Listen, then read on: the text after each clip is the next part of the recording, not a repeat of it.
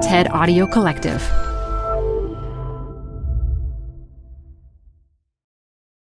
Hi, I'm Debbie Millman. Canva is great for designing visual content for work, no matter what industry or department you work in. Now, your next presentation with Canva Presentations. Start with a professionally designed template and use it as a springboard for your design. It's a serious time saver. Time to present but can't be there in person? Enter Canva Talking Presentations. Record yourself presenting and add your talking head to your slides so your audience can watch your perfected presentation anywhere, anytime. Start designing today at canva.com. Designed for work. Reboot your credit card with Apple Card, the only credit card designed for iPhone. It gives you up to 3% daily cash back on every purchase. Plus, Apple Card has no fees, not even hidden ones. Apply for Apple Card now in the Wallet app on iPhone. Apple Card issued by Goldman Sachs Bank USA, Salt Lake City branch, subject to credit approval. Variable APRs for Apple Card range from 19.24% to 29.49% based on creditworthiness. Rates as of February 1st, 2024. Terms and more at applecard.com with so many ideas, so many books, so many offerings, so many solutions, so many potential ways to solve the problem, there are so many people who are still in a state of anywhere from genuine suffering to just what Adam Grant is now calling languishing. You know, it's like, eh, not so bad, not so good. But is that the state that you want to sort of bring through the rest of your life?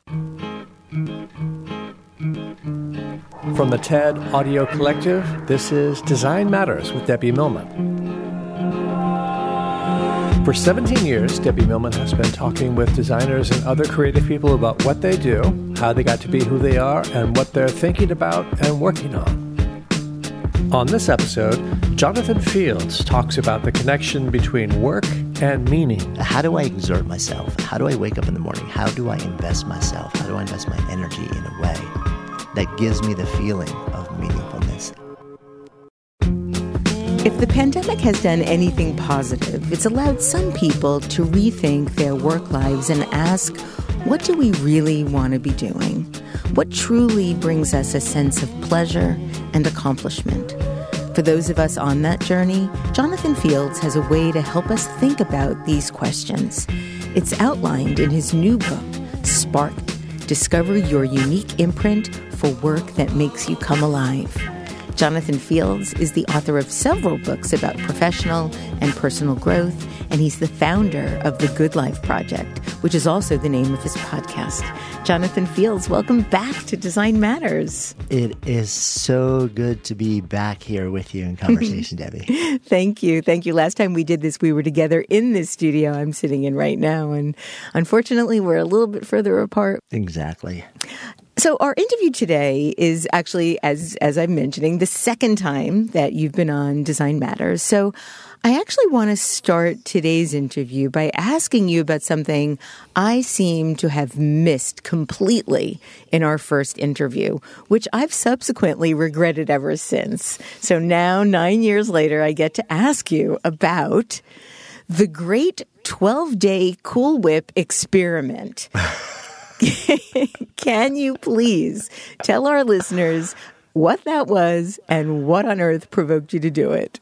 Oh, wow. So, um, when our daughter was a little, little, little kid, um, we were, we were sort of like talking to her about food and different types of food and natural food and food that was created in laboratories and how you can tell the difference. And she loves whipped cream or loved whipped cream back when she was probably five, six years old back then. And we thought it'd be kind of fun to do this experiment one day. So we took two little glass ramekins and we made fresh whipped cream in one and we put it in it. And then we got a thing of Cool Whip and we scooped out an equal amount of Cool Whip on the other. And we just kind of left them out side by side for 12 days. And it was sort of a, you know, this visual test of what would happen nature versus science um, or laboratory. And within a matter of about a half an hour, you know, the whipped cream, the, the actual whipped cream, had just, just dissolved into a puddle.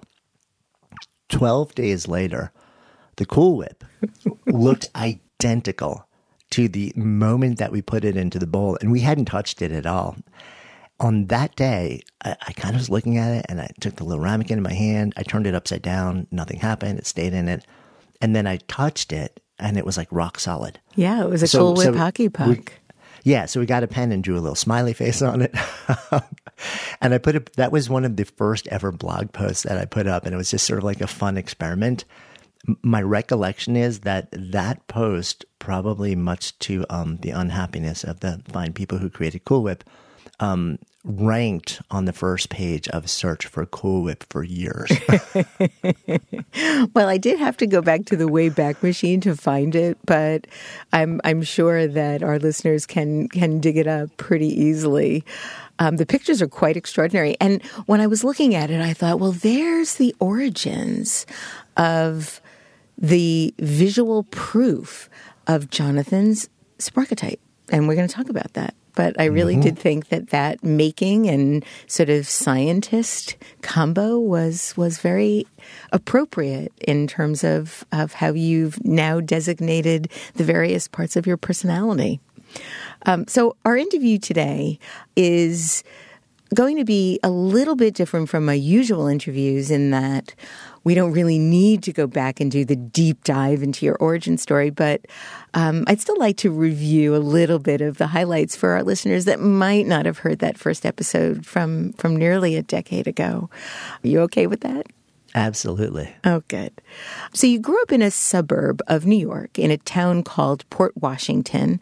And this is also something new that I learned in researching you for this episode. Um, your town was known as the East Egg from The Great Gatsby, which is a beautiful little water town. And your mom was a serious craftsperson and a potter she, I think, gave you a little old wooden set of paints, which was your grandfather's, or maybe you found it in your attic. Um, and that's when you first fell in love with painting. So, talk a little bit about the kinds of things you were painting back then as a little boy in East Egg, Long Island.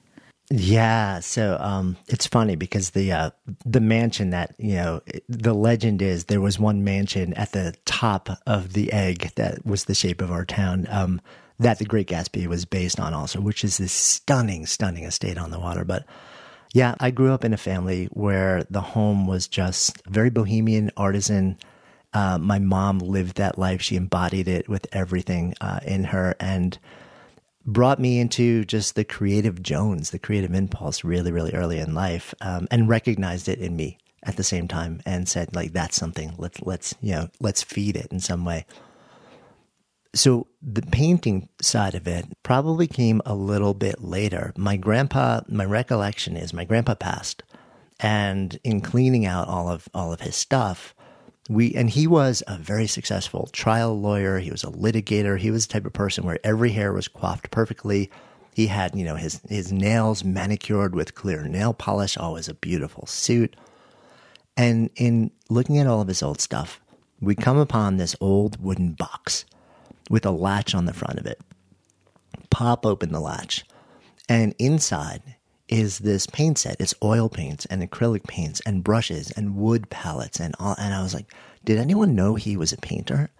And you know, kind of raised eyebrows. Nobody really knew. So, so my mom gave that to me, um, part of my uh, inheritance, and. Uh, and her pottery studio was in the basement of our house, and it was this magical world of of kilns and giant wheels and jars and jars and jars of chemicals that she would make glazes out of. But in the corner, there was a little space, and I took a bunch of clay boxes, 50 pound boxes of clay.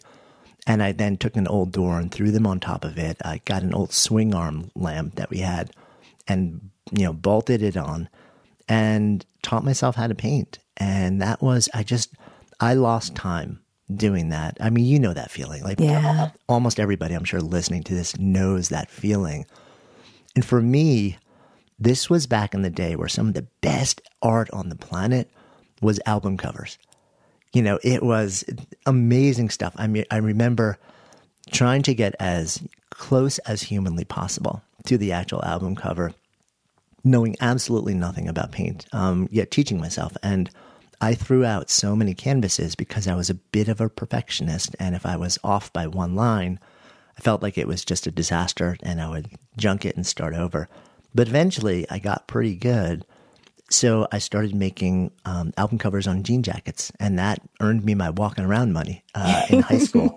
my, my, favorite of all time was um, Molly Hatchet, Flirting with Disaster. This, like, I think it was Frazetta who did this, like, just wild, wild, intensely vivid. You know, it looked like it was bursting off of the cover. It probably took me a couple of months to do that one, but I was so proud of it. I, I often wonder what happened to all those jean jackets, and I wish I had saved one.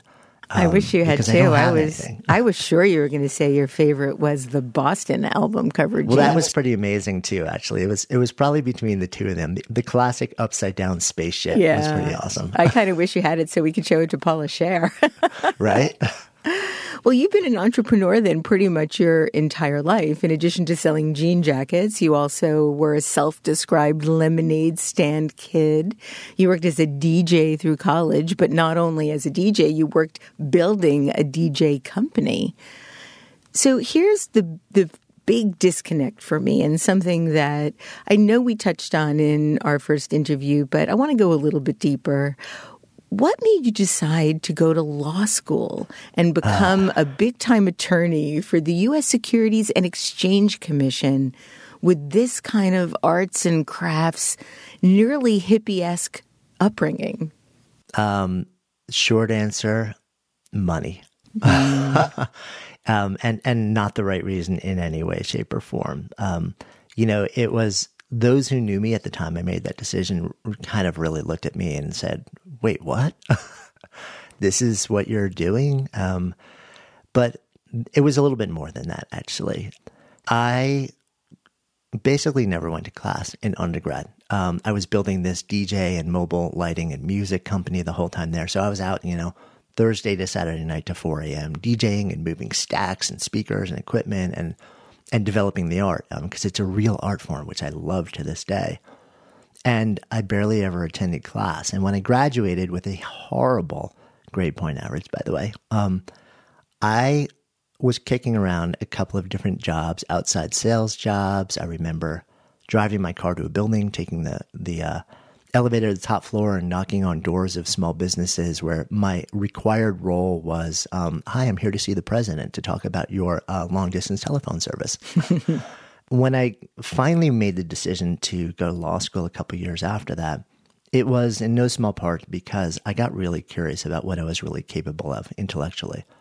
I knew I had a Jones for building businesses and being a, a maker, but I also knew that I really slacked off when, you know, in terms of really pushing myself um, in college. And I was really curious and I was looking for a way to to test that and see what I could do. And then at the same time, develop skills that I knew would equip me to do anything in life. So I figured if I went, it would make me a better analyzer of ideas and arguments. It would teach me how to write and it would teach me how to speak. It definitely helped with the first. And I love the fact that I don't have to write in any way resembling what I was taught to write as a lawyer um, now for the rest of my life. um, but it also taught me how to speak and understand arguments. And I knew at the end of the day also, you know, I was a kid who money mattered to me. It was, you know, a symbol of status, a symbol of prestige, a symbol of accomplishment.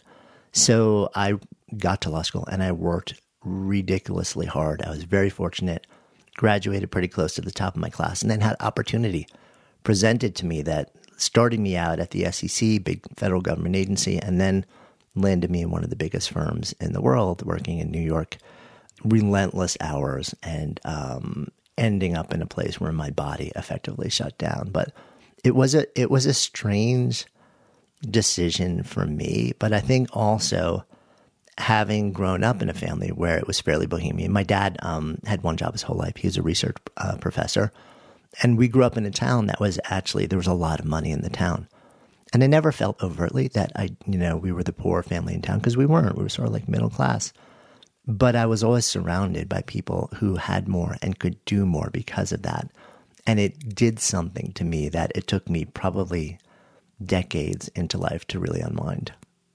After working at the U.S. Securities Commission, you then went on to become a private equity lawyer where you raised and launched more than $1 billion in private equity funds. And You've said that you were fascinated with the psychology of how markets moved. Has that influenced you the way you think about marketing now? Oh, 100%. You know, one of the things you learn really quickly in the world of, of finance and the markets, of financial markets, is markets don't move based on the fact, they move based on people's perception of fact, which is it's marketing, right? It's all about human psychology. You know, it's you know you in in the world of branding like this is what you've lived for so much it, you know there's the product there's the thing itself and then there's what wraps around the thing itself that creates the perception of the thing so i've been fascinated by that and i think my interest in the markets early on was really um, it was a bit of a red herring I, my real fascination was human behavior why do we do the weird things that we do um, and how do we craft experiences and language that might somehow move people to you know go a little bit here or go a little bit there. Um, it's a big part of why I've loved entrepreneurship because it's not just figuring out the problem of business; it's figuring out the much more wicked problem of people. You said that when you're surrounded by that much money all the time and the stakes are so high, you get a really warped sensibility about the value of money and the value of life. Do they become intertwined for you at that point? Yeah, there's a. I, I probably lost myself in that for a short window. It was a pretty short window because my body effectively jettisoned me from the career pretty quickly. Um, it's very easy to get caught up in that swirl. I mean, I literally remember we were closing a deal, and you know there was an investor who was had said that they were committing twenty five million dollars to this raise, and um, we were closing that evening and we found out that this person was about to get on a plane out at the airport and we had to make a decision whether to just send me in a car over to the airport, you know, to go get his signature on a piece of paper that would lock in another $25 million. And somebody in the room was kind of like, eh, it's really not worth it for that. and you're like, wait, wait, what? Wow.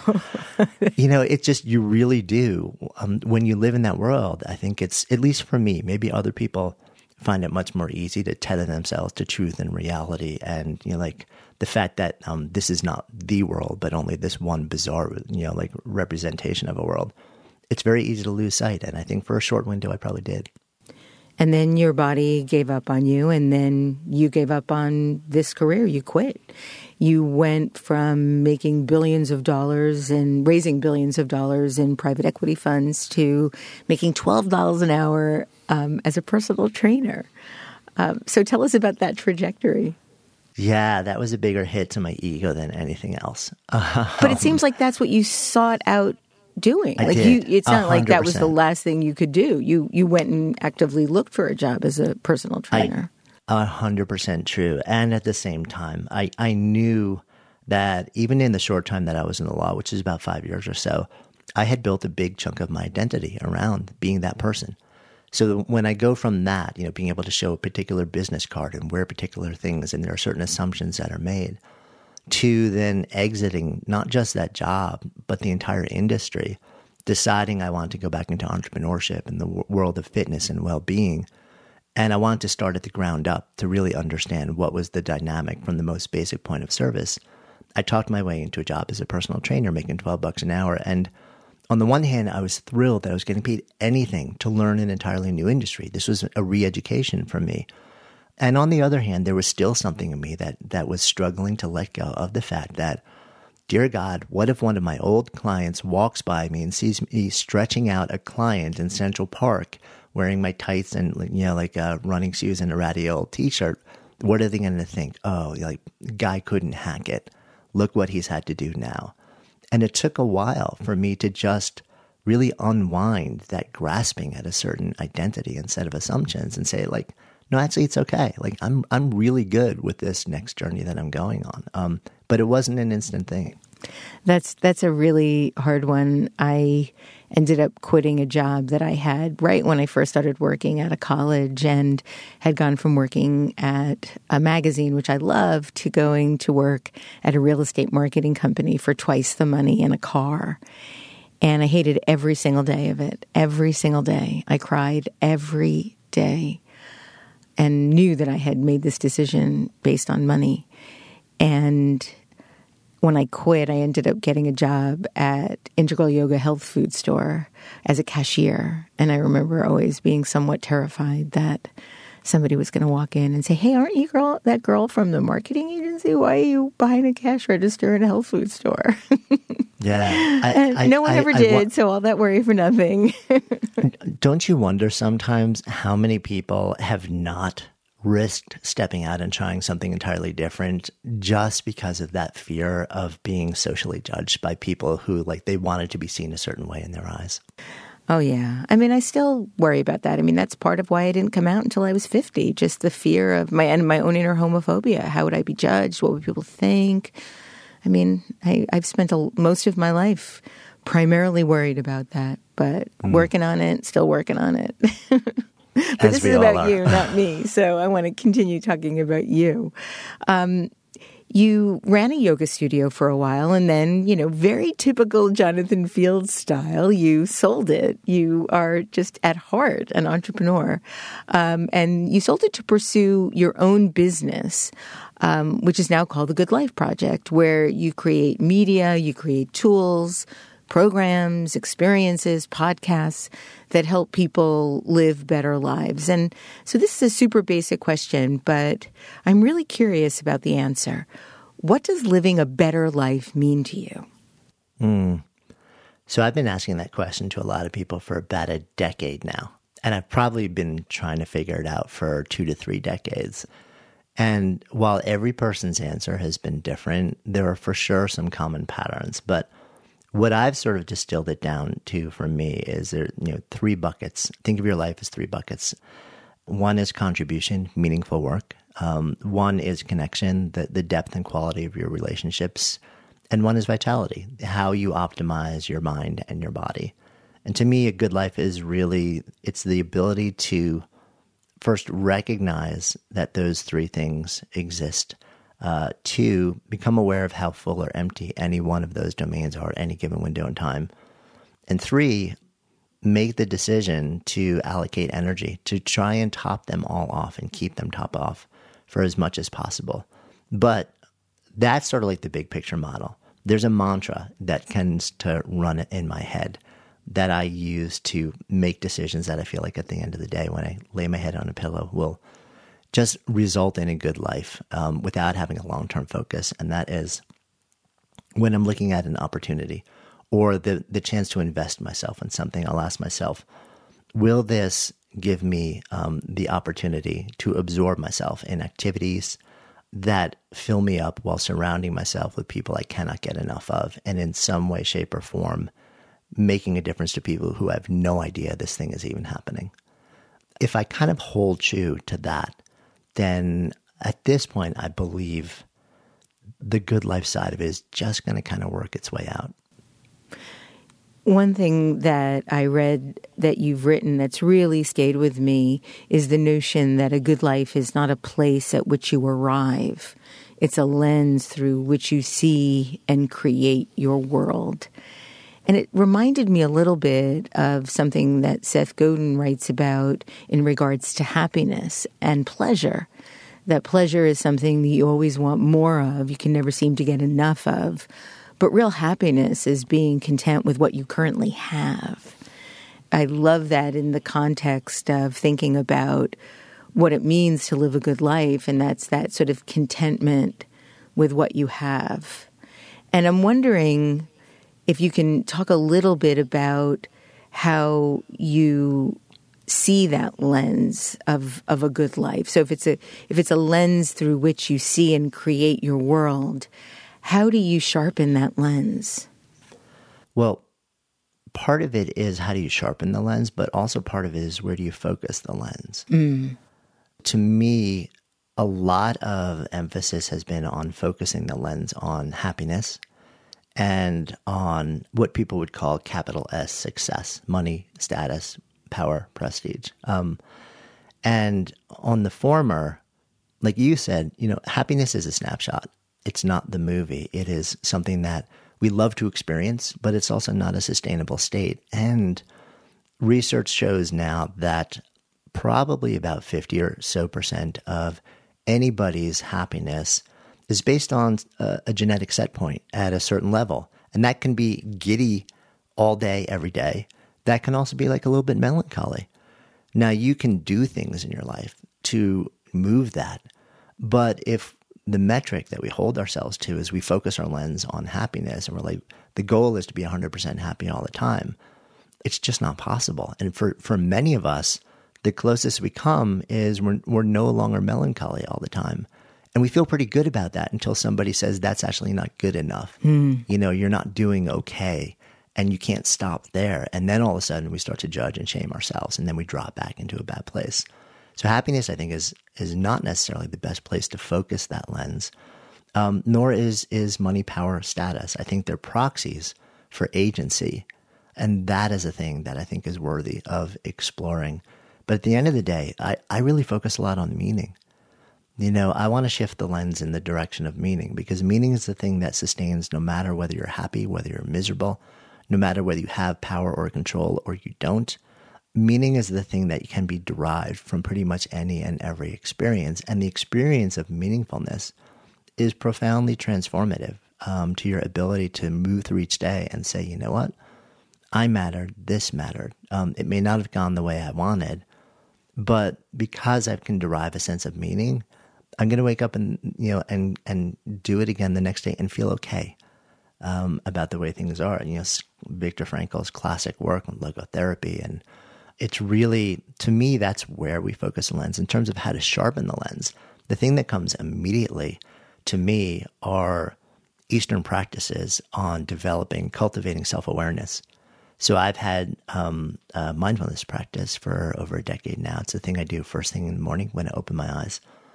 And I, I started it initially because I was pretty much brought to my knees struggling with a health issue.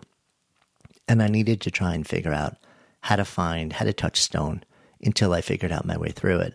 And it's blossomed out into this thing where you know, a sitting daily practice then starts to grow out and its tentacles reach into just a persistent or semi persistent state as you move through the day. And you gain the ability to zoom the lens out and look down on yourself almost and say, huh, like what am I actually thinking about? Where am I focusing? And you can zoom the lens into yourself and say, what's happening in my inner world right now? What's happening in the circumstances around me? and then be intentional about whether you want to keep the lens focused there or not. So the sharpening side to me is about self awareness. A lot of your understanding of what it means to live a good life is articulated in your two previous books, your two best selling books, How to Live a Good Life and your second book, Uncertainty Turning Fear and Doubt into Fuel for Brilliance, which we talked about at length in our last interview. So today, I really wanted to focus on your brand new book. It's titled Sparked Discover Your Unique Imprint for Work That Makes You Come Alive. And first, I want to say congratulations. I know you've been working on this book for a really long time, and congratulations on bringing out into bringing it out into the world. Thank you. I'm I'm super excited. Um, um, yeah, I'm just, you know, so I'll share something that's kind of interesting and it'll land in an interesting way with you. This is the first book of four books that I've written where I'm actually excited about the physical object of the book itself. Mm, yeah, it is a beautiful um, book. Thank you. And I was reflecting on why that's true, and I went immediately back to a conversation that I had on the podcast many years ago with somebody who you you had the opportunity to sit down with and become friends with, Milton Glaser. And I remembered him saying to me, you know, the impulse to make and the impulse to create beauty are related but separate impulses. And I had been so focused just on the impulse to make and never really honored the fact that the impulse f- towards beauty actually really mattered to me as much. I didn't want to just make stuff, I didn't want to put things into the world. I wanted to put things into the world that just that evoked something both for me and for other people and as I started to realize that matters when it came to this book for the first time, I kind of said, you know what? It needs to be something different. The, the actual physical object of the book needs to be beautiful in a way that I've never paid attention to before. So we put a lot more energy into doing that. And it kind of, it all goes back to that, that moment with Milton where that light bulb went on and it took me years to actually act on that. Well, I'm looking at the book now and I see a really pretty spot varnish. You have beautiful end papers.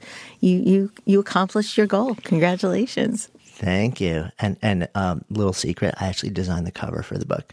I was wondering about that. Well done. Who knew you had all these Thank secret you. talents? Hmm. Gonna have to start talking about design a little bit more in our next interview. Maybe. Jonathan, you start your book with this statement. Type what should I do into Google and there's a decent chance it'll finish your sentence with with my life. Why are so many people so unsatisfied by what they do? That is the question. With so many ideas, so many books, so many offerings, so many solutions, so many potential ways to solve the problem, there are so many people who are still in a state of anywhere from genuine suffering to just what Adam Grant is now calling languishing. You know, it's like, eh, not so bad, not so good, but is that the state that you want to sort of bring through the rest of your life? And I think a lot of it has to do with two things. One, the, the circumstances um, around you, and and that includes circumstances that you may be born into that are incredibly helpful to your ability to thrive, and also really uh, layer on a whole lot of constraints and societal limitations um, that you grapple with. You know, like we, we don't all step into the planet in equal position. But the other thing is our inner world, and I think it gets back to that notion of self awareness. I think we try and line up the thing that we want to do in the world with expectations and with values, which isn't necessarily a bad thing if the expectation and values are helpful to us. But we very rarely do the deeper work and say, what actually nourishes me? Like, how do I exert myself? How do I wake up in the morning? How do I invest myself? How do I invest my energy in a way that gives me the feeling of meaningfulness, that gives me the feeling of energy and excitement, that gives me the feeling of expressed potential and purpose, that lets me lose myself in flow? We don't do that work. There, there aren't many classes in universities or colleges or high schools or grad schools that say, can we just stop for a second and take some time exploring who you actually are, what matters to you, what fills you up, and what empties you out. So, how could we ever make decisions about what to say yes or no to, especially in the context of work, and have that actually let us show up and have all these feelings we so want to feel if we have no idea what the work is that gives us those feelings in the first place? I think some of us just randomly stumble into it. And then we're like, wow, this is amazing. This is incredible and then they they have their run at it and then 5 years later Yeah. it ends and they can't replicate it because they never understood why they felt that way underneath it I mean, I think that this book is also helpful for people that sort of suffer from the opposite syndrome, which is to not feel spark or passion about any particular option and feel stuck and not know which way to go and just feel trapped by that feeling, which, you know, is a real dilemma to be in. I've been there. Yeah. I mean i think we've all been there right? Um and and i think at different moments in our lives we feel trapped sometimes for different reasons. And and some of us may hold you know a very deep value of um, financial security. Maybe we came up in a home that was very unstable or for whatever reason we enter adulthood you know and and that becomes this thing where it becomes the the solitary driver of effort. And it may actually make you incredibly successful in the field that you're pursuing and rise up to the top and then you get there and you look around you're like why don't i feel the way that i wanted to feel not Well, that, that yeah, not I that mean- honoring that value doesn't matter but it's not everything Yeah, no, I, I mean, certainly it matters, but if it becomes your lead gene, it sort of infiltrates everything. And because that type of lead gene is heavily metabolized very quickly, it's never enough, never, Yeah. ever enough. And you just keep spinning and spinning and spinning on that hamster wheel, trying to accumulate more and metabolizing at nearly the same speed. Um, your book is fueled by the work you've been doing at your company, and the most recent is Spark Endeavors, where you are the chief architect and driving force behind the sparketypes that you've developed. But I, I believe, and I might be wrong about this, so correct me, please, but I believe the foundation of this work really began in your first book, where you identified your first five primary sparks, which have transitioned and evolved since. But it seems like you've been doing this research now for quite some time. Yeah, so the truth is, the foundation for this work actually goes back about 20 years. Um, as we're having this conversation, it's right around the 20th anniversary of 9 11. You know, you and I were both in New York. And that day, that experience changed me in a lot of ways. Um, it exists in my DNA and it will for my entire life. And the experience of knowing somebody who went to work one day and never came home, um, who was young. He was the youngest partner in the firm at the top of one of the towers um, with a two and a half year old and a six month old kid, married with a new home and never came home. That moment really brought home to me the fact that we have one pass through. And I, it really, I believe it planted the seed for me to go deeper into my exploration of not just what it means to get live a good life, but how do you invest yourself in a way that makes you come alive? What are the components of that? And I've been dancing around it. I've been researching and I've been asking questions, running experiments ever since. And the ideas did begin to coalesce in my last book. But then they took on an entirely different life when I started to ask a slightly different question, which is are, are there a set of identifiable, mappable impulses for effort or for work that give you that feeling of coming alive or of being sparked? Because if there were, and we could identify them, and then we could build tools to help people figure out what theirs are, maybe it would help people. Maybe it would help sort of get them to that place of understanding faster. And that kind of became my consuming passion over the last five years or so, is to first see if I could identify if these imprints even existed. And then if so, could I build a tool that would both help me research them and at the same time be helpful to other people? And that that led to the identification of these 10 impulses. And once I figured out what the impulses were, then I started to realize wrapped around each one of them were a set of really common patterns of tendencies and preferences and behaviors that formed archetypes. And the reason I call them sparketypes is just a fun way of saying you know, it's the archetype for work that sparks you. Um, I honestly didn't know if I would be able to see these if they existed. So it was as much a surprise for me as it was for anyone else. And and you know, as I started sharing them with other people, and then we end up building a tool and assessment for the, basically the entire year of 2018 that's now been validated by more than 500,000 people and 25 million data points. You know, we're at a point where it's like, huh, okay, there actually is something here. Hey, y'all, it's Elise. I have another podcast to tell you about. It's called In the Making. It's an original podcast brought to you by Adobe Express. It's the all in one content creation app included in your Creative Cloud membership. In the Making takes an honest look at the challenges and rewards of being part of the creator economy. The series kicks off with Puno, who is a creative director and educator. On the show, host Teresa Au explores how you can use the principles of design to create a career you love. Puno did it. Puno is a web designer and content creator and the founder of an online education platform called I Love Creatives.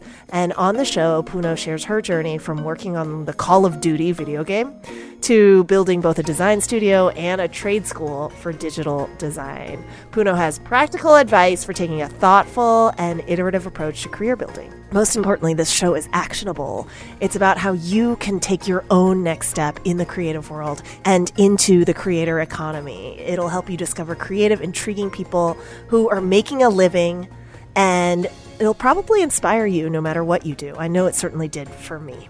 Search for In the Making in your podcast player. My thanks to In the Making and Adobe Express for their support. Hi, I'm Debbie Millman.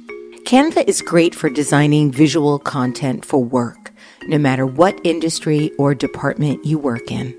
Now, your next presentation with Canva Presentations. Start with a professionally designed template and use it as a springboard for your design. It's a serious time saver. Time to present but can't be there in person? Enter Canva Talking Presentations.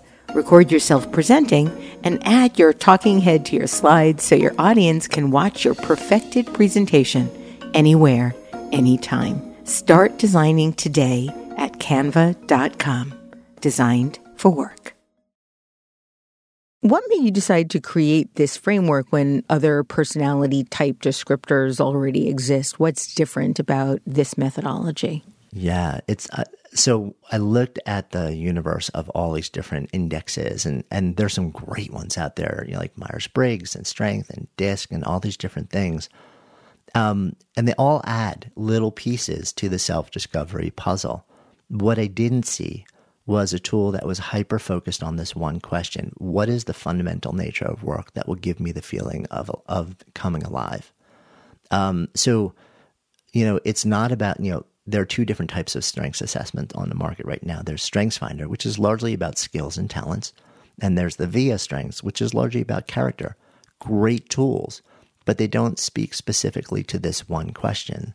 There's Myers Briggs, there's the Big Five, really interesting, valuable tools that are much more generalized personality and relational style tests.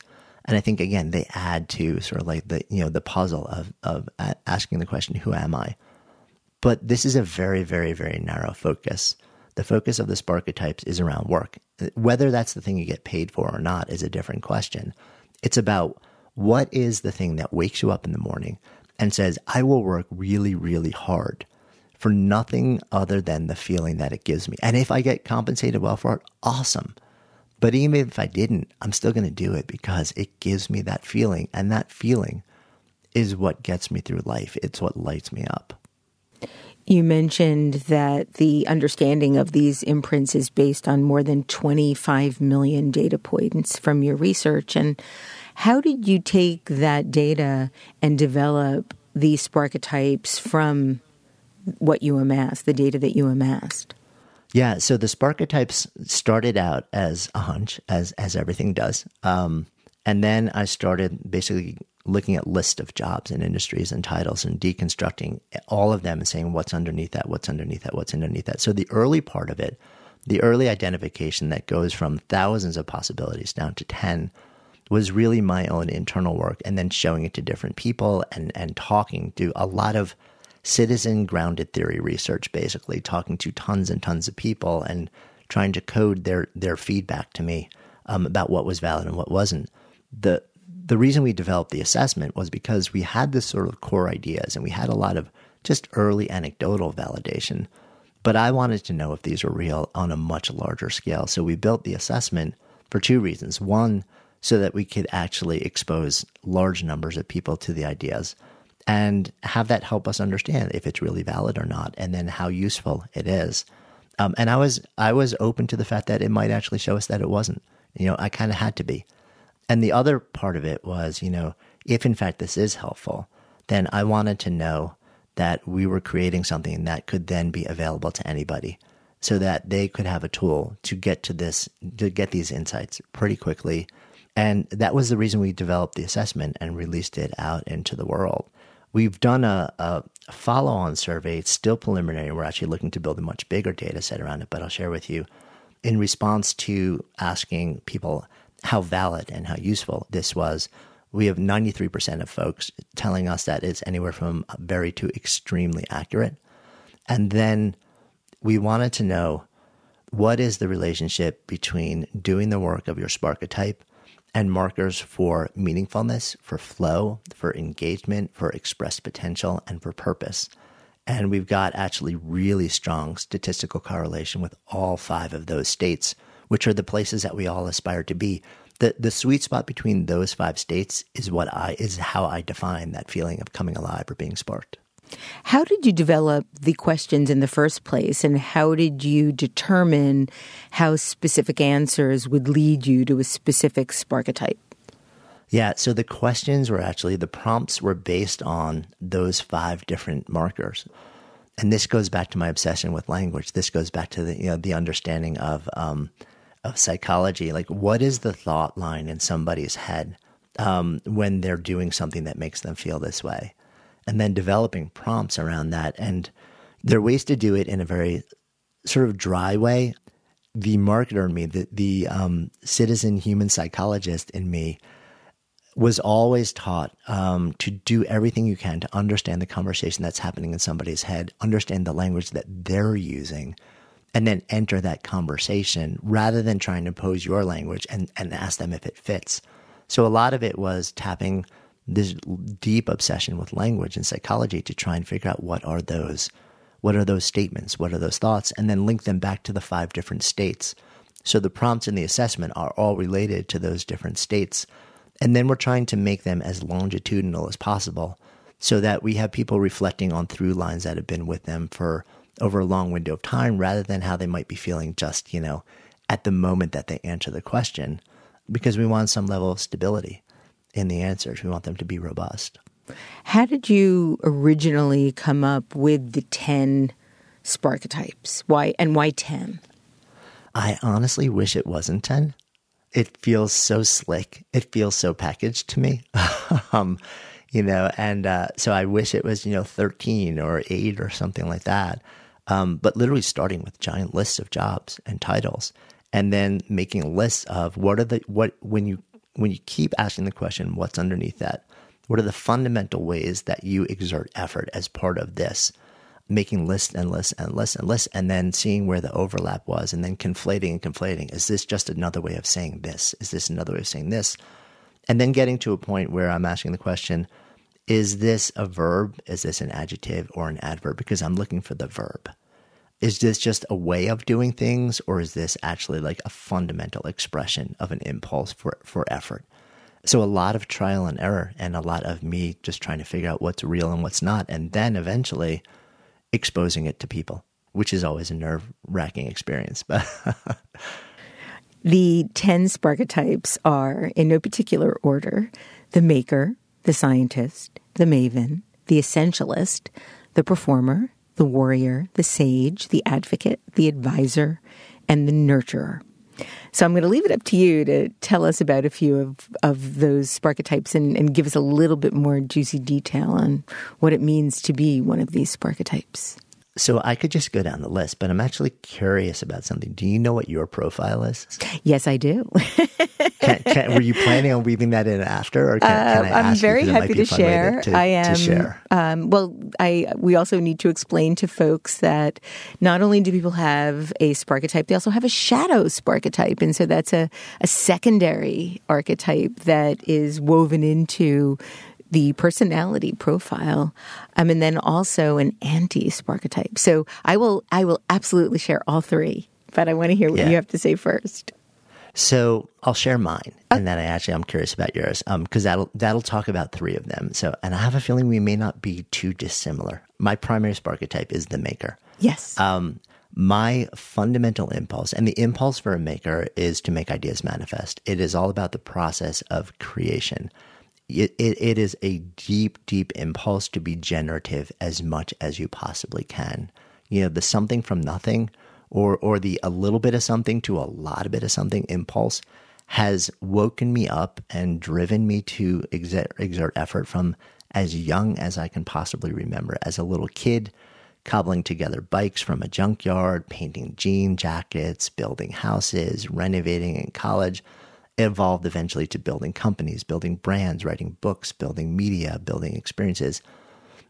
There are a lot of different things that go into each one of those things, but the impulse for me that allowed me to come alive was the maker impulse behind all of that. Now, eventually, you bring together teams because you need people to assume all sorts of different roles and have different impulses to really make it work.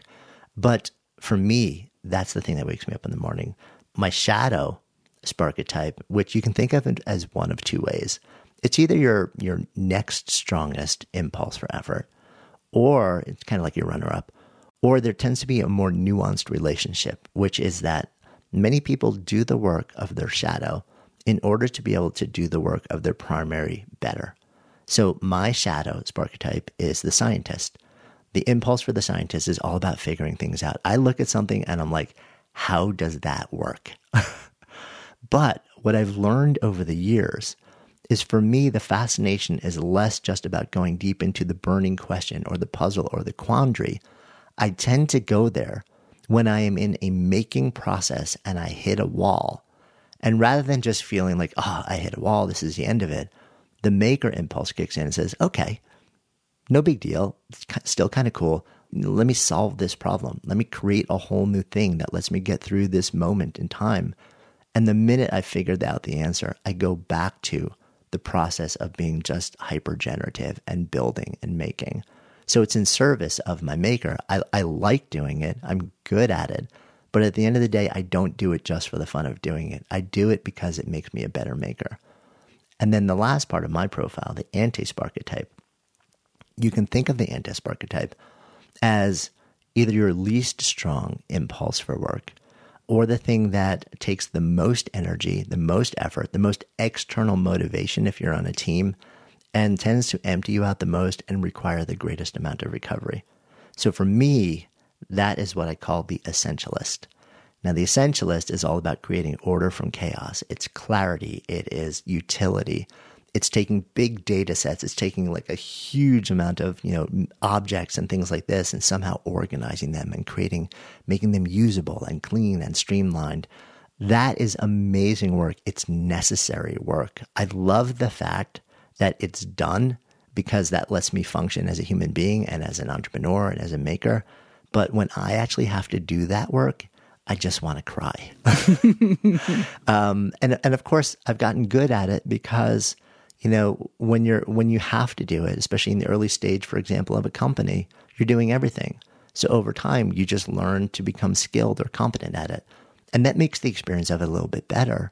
But at the end of the day, making it a little bit better and and and getting it over with faster and getting a little bit of the hit of competence, it still doesn't make up for the fact that there's something inside of me where that impulse is the most foreign, it's the weakest for me, and it just doesn't come close, and it never will, to the feeling that I get when I'm operating on the other side of my spectrum. Okay, so I will tell you mine now because we're very, very similar, Jonathan. Not exactly similar, but very. So my primary sparketype is the maker, which I'm not surprised at at all. What was right. really surprising to me was how accurately you described me being a maker. Just you know, without knowing me, you just describe a maker, and I'm like, wow, that's really me.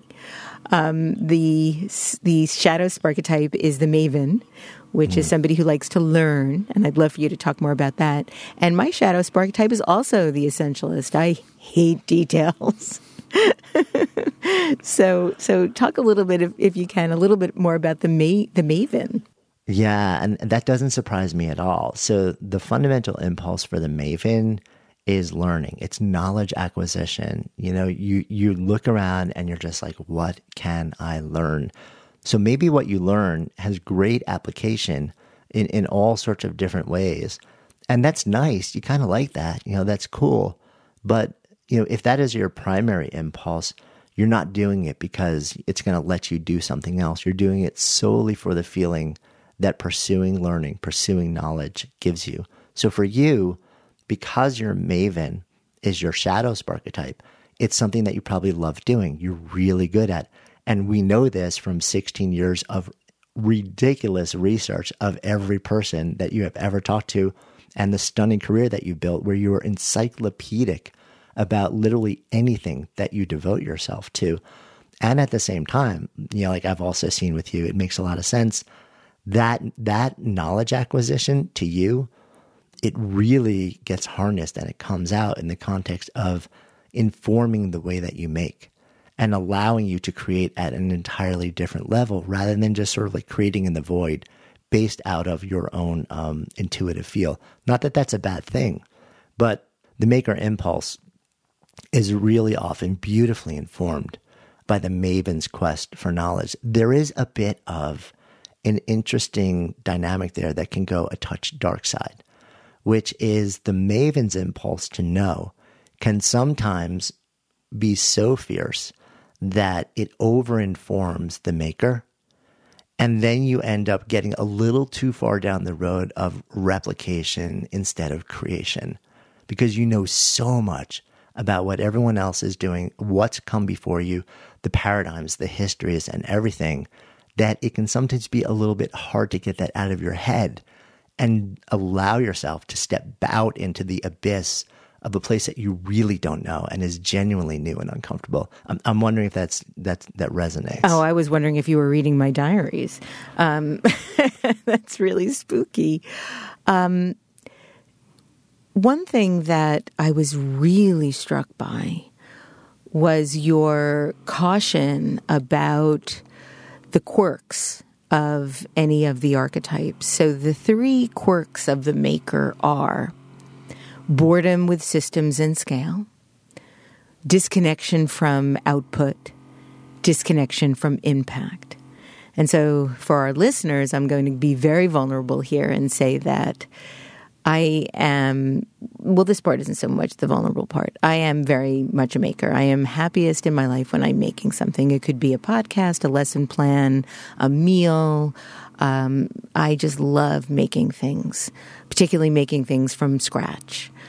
However, I tend not to like to replicate or repeat the experience of making something. So, for example, one thing that is always surprising to people, and this is the vulnerable part, is that I don't like to listen to my podcasts once they're up and out. I don't like the sound of my own voice. I don't like to revisit. I don't like to then be in a position where I'm critiquing what I've already done and made and put out there and then feeling really self conscious about it. So I've found that I am much better off not listening and just hoping and praying that Curtis, my producer, is putting out the best possible podcast he can from what we've made together. So, so there's that. And then in terms of the disconnection from out impact, and this is something I think a lot of people really suffer from and that is feeling like what you make doesn't matter. And no matter how hard you try or no matter how much you work at getting better, you know, you don't really feel it. So, so there you have it, Jonathan. Help me.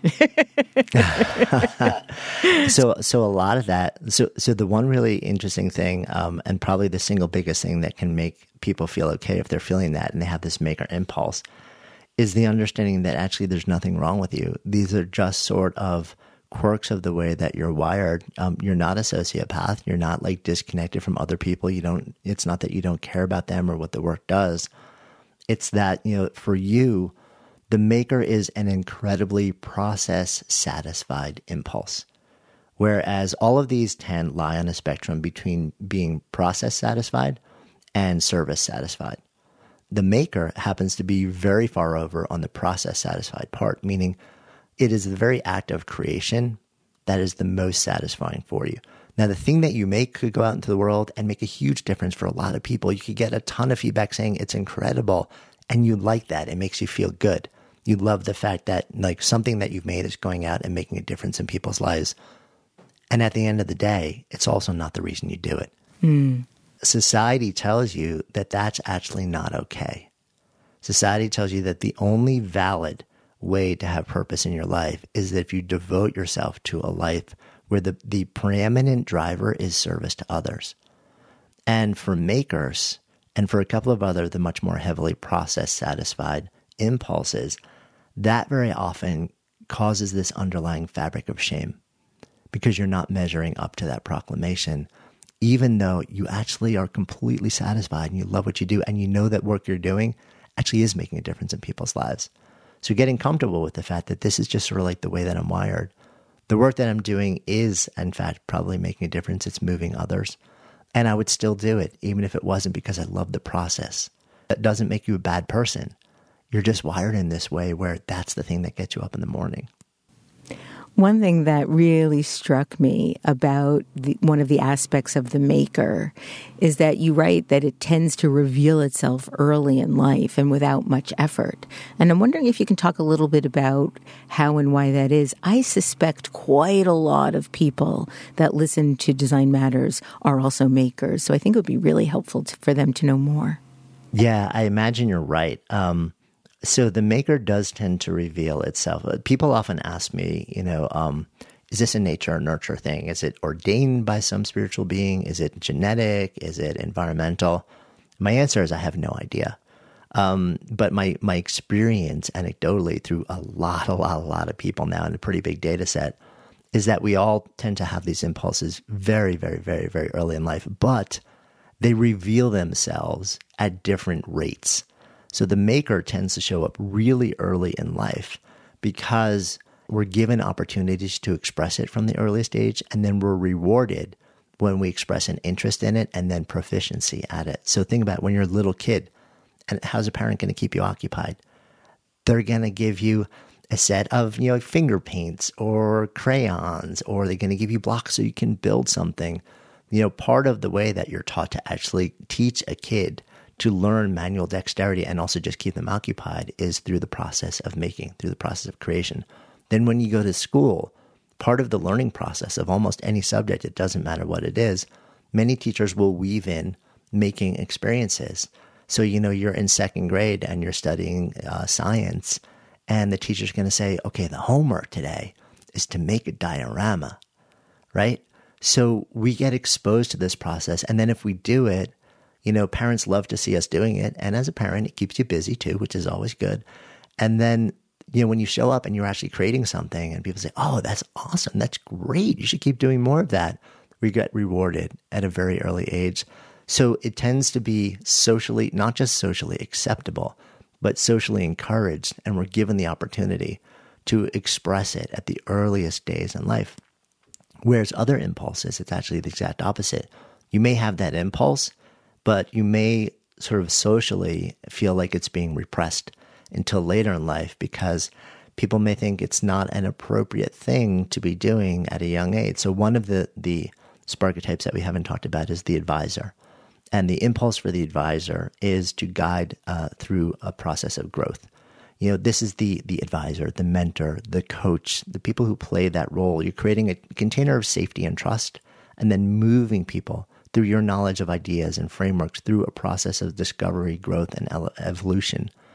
You may have that impulse from the earliest days, but you also may not have the wisdom, the frameworks, and the insights to do it in a healthy way. And if seven year old you shows up and tries to play that role for other people, you're probably going to get rejected both by the adults around you and potentially by the other seven year olds who think that you're just trying to take over and be bossy. So it's really interesting how they tend to, to reveal themselves based on cultural expectations at different rates. Talk about a few of the other sparketypes because there is there are I mean I've read them all and I'm so fascinated by them but some of them feel really foreign to me.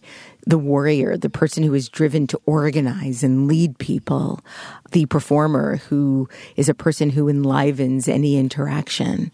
Um, talk about some of those yeah. So the warrior, as you said, the, the fundamental impulse there is to to gather, organize, and lead. There's something inside of you that says, okay, I want to bring people together and we're going to go from point A to point B. Very often that impulse comes from you being one of those people. So very often you're among the group that you want to actually then help navigate from point A to point B.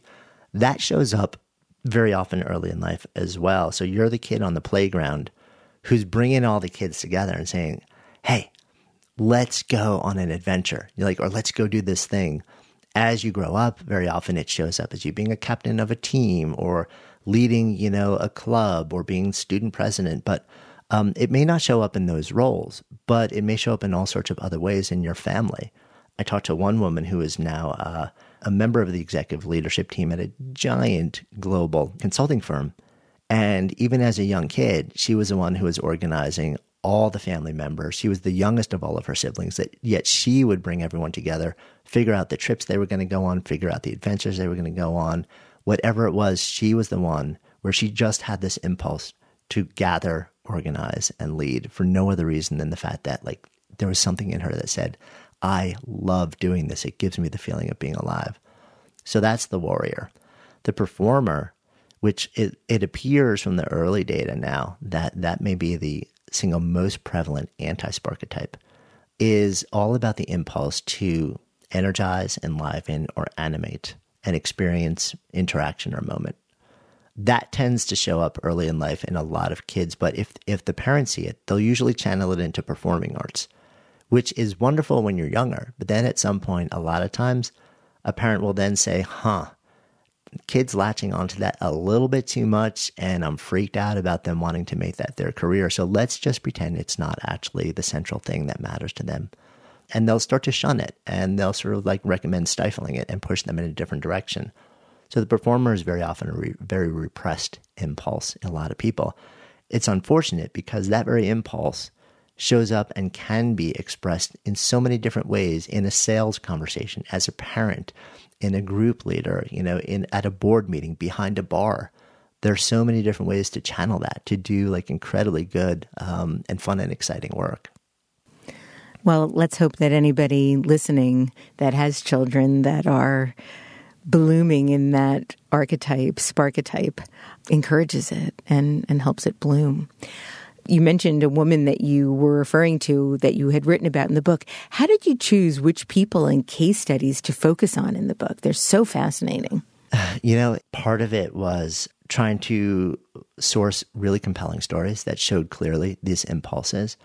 But part of it also was it was important to me in selecting the stories to tell a very diverse set of stories. So, you know, it was important to me to, to tell a set of stories that represented all ages, all races, all gender identifications, all sexual orientations. Um, and so when we looked at the stories that we were telling, I wanted this to be a book where when people read um, what's in any given chapter, that they're able to feel seen. And if we're really homogenous in the way that we're actually selecting the stories and the case studies, not only is that going to exclude people from it, it's just not right. you know, it is not that it, it was never the, the right way to be in the world um, as a writer. It's something that I'm probably guilty of um, being way too ignorant of the need to really be expansive in understanding how are we um, how are we telling the different stories and showing broad representation in the work that I've been doing in the past. And for me, you know, I think I'm becoming much more aware of my responsibility to make sure that I really invest in that because as a human being, it's just the right thing to do. So that was a big part of the way that we did it as well. Yeah, thank you for that. It is it is clear that you've done that and and that work is really important. Jonathan, I have one last thing I want to ask you about. And it's something that you write about in the last chapter of your book. Um, you state that reimagining and realigning your current work in a way that makes you come alive lets you get more of what you need without feeling the need to blow anything up. You also caution at the beginning of the book for readers to be aware of behaving in an overly disruptive way.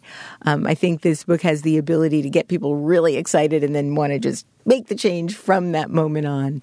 How do you recommend people approach change in their lives? Yeah, I, I, love this question, and you're right. There, you know, when we figure out something or learn something really new that is deeply resonant, and we're like, "Oh, this is right." Um, very often, the next thing that we do is we look out at what we're doing. In this case, the work that we're doing, and if it feels horribly aligned with this thing that we now know is really important to us, you know, our, we just say to ourselves, "Oh, well, well, I just need to extract myself from this situation immediately." If you're 18 years old and the stakes are really, really low and you don't have a lot invested in it, it it's probably not a big deal if you do that. You know, I'm 55. I've got a family. I want I, I, I, want to live a certain life. I want to be able to devote myself in certain ways and and financial security is a value that I hold dear. I want to make sure that I'm providing as much as I can in a lot of ways for my family. So for me, if I decide, oh, I'm just going to blow it all up, that causes a huge amount of disruption and pain and we tend to underestimate the pain of that disruption that it'll cause both on us and also those that look to us for some sense of security. And we, we overestimate how giddy we'll feel when we sort of blow it all up and then get the chance to move to the next thing. And we tend to be a little bit delusional about how long the process might take to figure out that next thing. So one of my big concerns right now, actually, you know, like we're we're having this conversation where a lot of people are kicking around this phrase, the Great Resignation. You know, we're in a moment where society wide people are asking the big existential questions, and they're realizing the bargain that they made to got, get them to this place is not the bargain that they want to continue to make moving forward. Um, so there's a lot of people resigning from jobs, many of them without knowing what the next step is. And my, my big concern with that is that If you do that before actually doing the inner work to understand what is the impulse for work that makes me come alive, and then look at the work that you're doing and say, how can I make this as good as it possibly can be now? What are all the different ways that I may be able to reimagine or reorient the work that I'm doing, maybe even outside of my job description, but there are opportunities within the place that I'm at to actually express this thing in me, to just really make it as good as it can be. You know, how can I do that first? And maybe that actually gets me a lot closer there. If we're not doing that work first, and then we just jettison ourselves from the place we are and we look for something else that just feels different enough without understanding why we're actually saying yes to that new thing, there's a really good chance we're going to find ourselves 18 months from now sitting in an office with different paint on the walls, a new boss, a new team, a new product, a new brand, a new service, feeling the exact same way.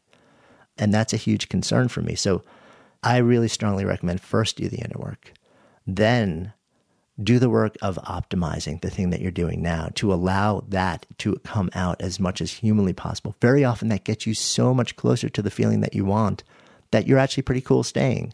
And then you don't have to go through the disruption and the pain of that big change.